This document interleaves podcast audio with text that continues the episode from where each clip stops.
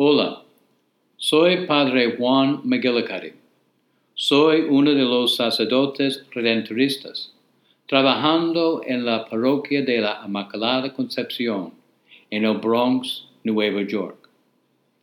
Hoy es el martes de la quinta semana del tiempo ordinario. Ay de ti, Corosaín. Ay de ti, Bethsaida.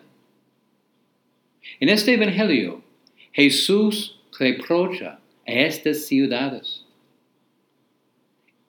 La gente de estas ciudades ha visto a Jesús curando a muchas, muchas personas y liberando otros de demonios. También estas personas han escuchado su mensaje tan poderoso, tan lleno de sabiduría divina y tan lleno de noticias buenas, de noticias maravillosas. Ellos ven y escuchan, pero no hacen cambios en sus vidas. No están, no están respondiendo con fe y esperanza. No están abriendo sus corazones para dejar que el mensaje de Jesús realmente llegue en sus corazones. Ellos están simplemente viendo y escuchando, pero no están arrepentiéndose, no están haciendo cambios en sus vidas continúan lo mismo. La conversión es seguir a Jesús. Seguir a Jesús con fe, esperanza y amor, todos los días. Hoy celebramos la memoria de San Enrique, el emperador en el undécimo siglo.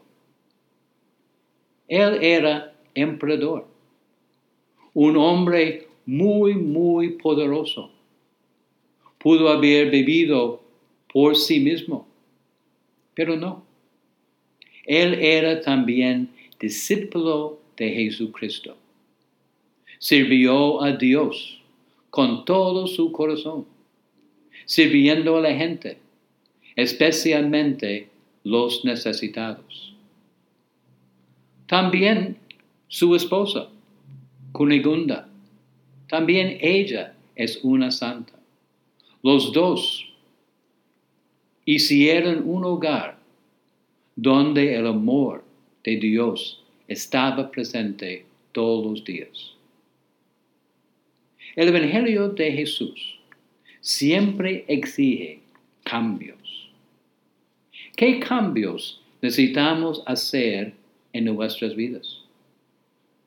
¿Estamos nosotros realmente siguiendo a Jesús todos los días, con todo nuestro corazón? ¿Estamos nosotros creciendo en la fe, la esperanza y en el amor?